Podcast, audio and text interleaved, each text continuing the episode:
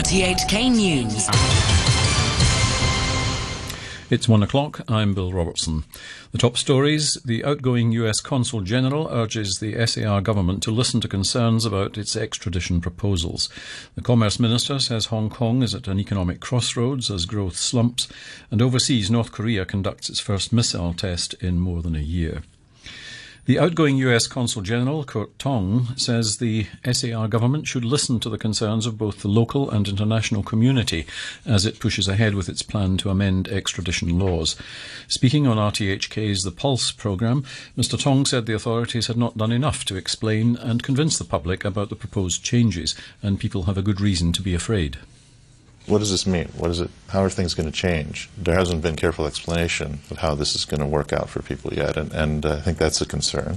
But I think there's another aspect to this as well, is what impact does it have on the political fabric of Hong Kong and the sense of that freedom of expression is still vibrant, freedom of assembly is still something that, that people can enjoy without without fear you know, fear is, a, is an interesting emotion because you can tell someone, don't be afraid, but that's not going to make them not be concerned. I think that concern, that emotional reaction, that sense of apprehension that people have needs to be faced head on, recognized as a reality, and then dealt with.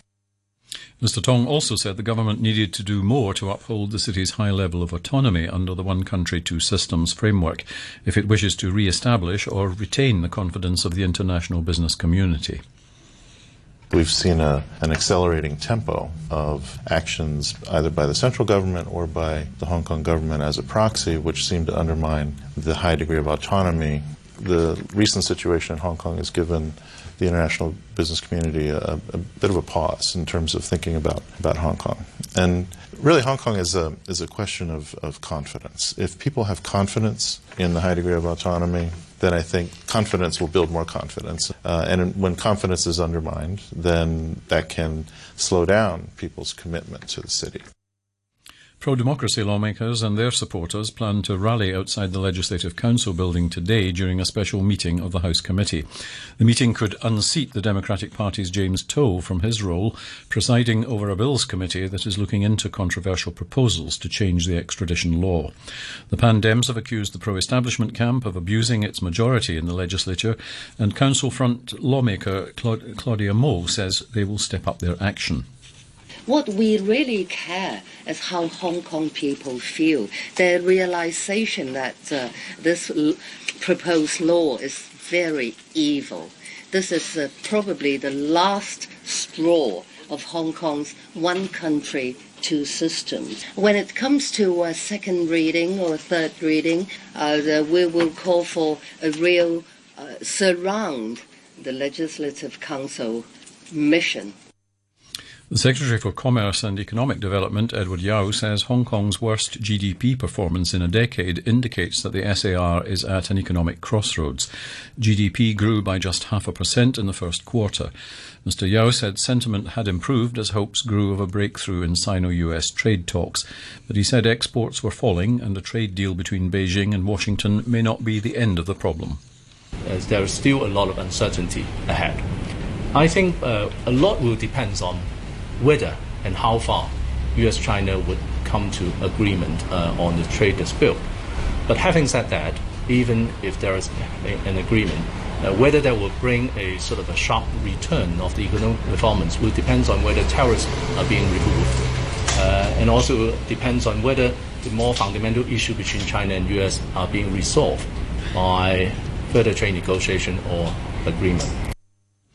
Political leaders, including Chief Executive Carrie Lam and Beijing's top official here, Wang Zhimin, have attended a flag raising ceremony in Wan Chai to mark the centenary of the May the 4th movement.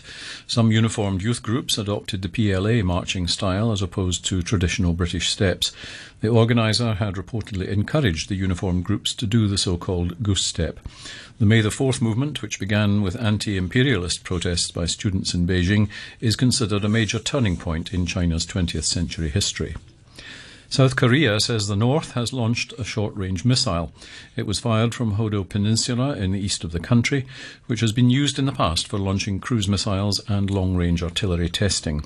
Last month, Pyongyang said it had test fired what it described as a new tactical guided weapon. You're listening to RTHK. The time is five minutes past one. A series of elaborate rituals, which form part of the coronation of King Maha Vajiralongkorn of Thailand, are underway at the Royal Palace in Bangkok. Blending Hindu and Buddhist theology, the ceremonies are intended to mark the transformation of the king into a divine being, two and a half years after he ascended the throne. The BBC's Jonathan Head in Bangkok has this assessment.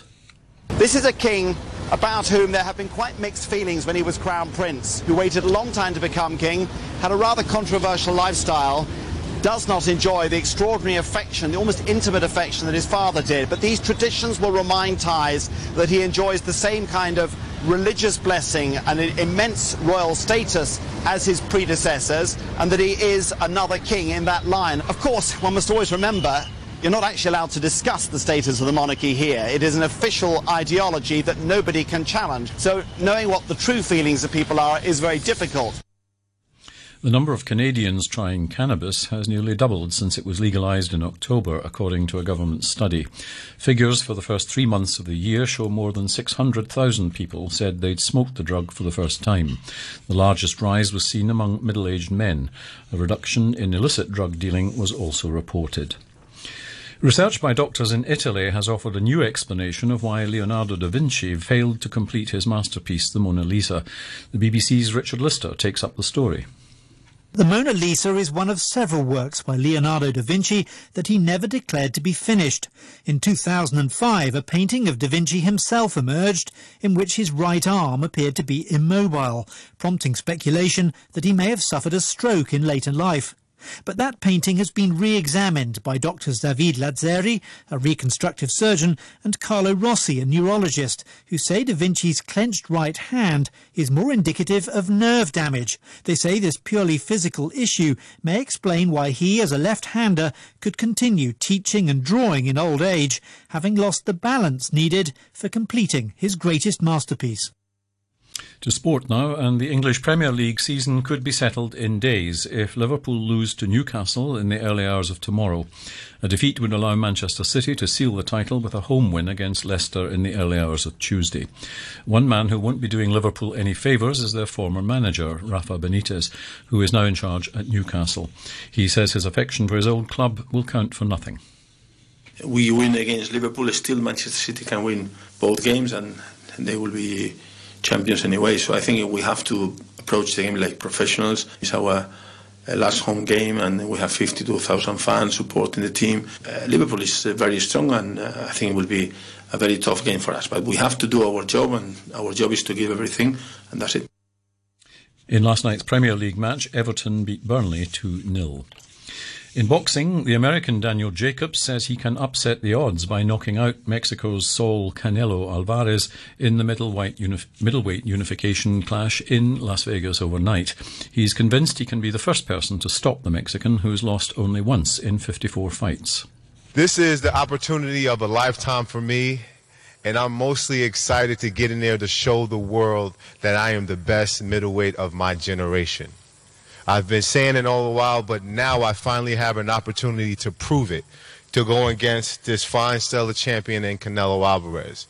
You guys are going to see fireworks, masterful boxing, skills, dedication, persistency, and grit, most importantly. To cricket, and with the World Cup just four weeks away, Australia coach Justin Langer is warning his players not to get involved with the boisterous fans of hosts England. Langer expects the so called Barmy Army to give plenty of stick to Steve Smith and David Warner after their bans for ball tampering.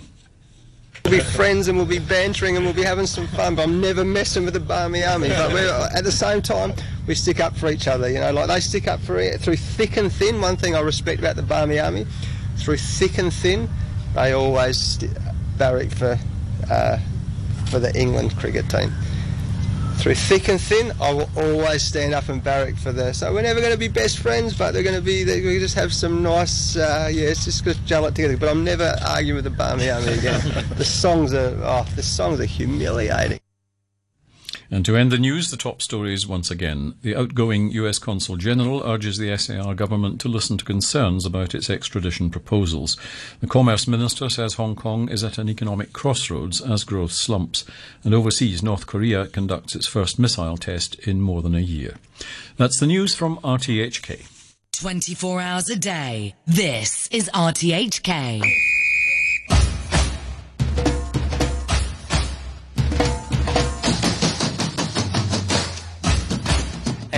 Welcome to this week's edition of World Vibes with myself, Pierre Travelet, in the chair till 3 p.m. This week we have a new sampling of some of the latest hot hits from a surprising number of places on the planet. With blendings, transcontinent cooperations, genre mashups, from Africa to the Americas, the Caribbean to Europe, and more. As usual, Jovanotti says it so well in Italian. We're still the belly button of the world.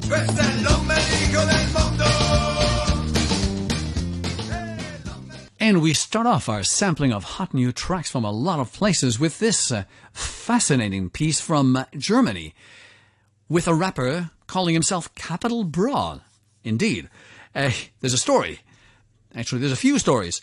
This song is in fact an answer of sorts from German rapper Capital Bra to a criticism of his from a competitor saying that uh, the competitor didn't like modern rappers flaunting their wealth in their songs. Uh, he's quoted as saying, Everybody raps about his Maybach, but at the end of the day, they ride their bicycle home to their two room flat, and in 35 years, nobody will remember Capital Bra songs.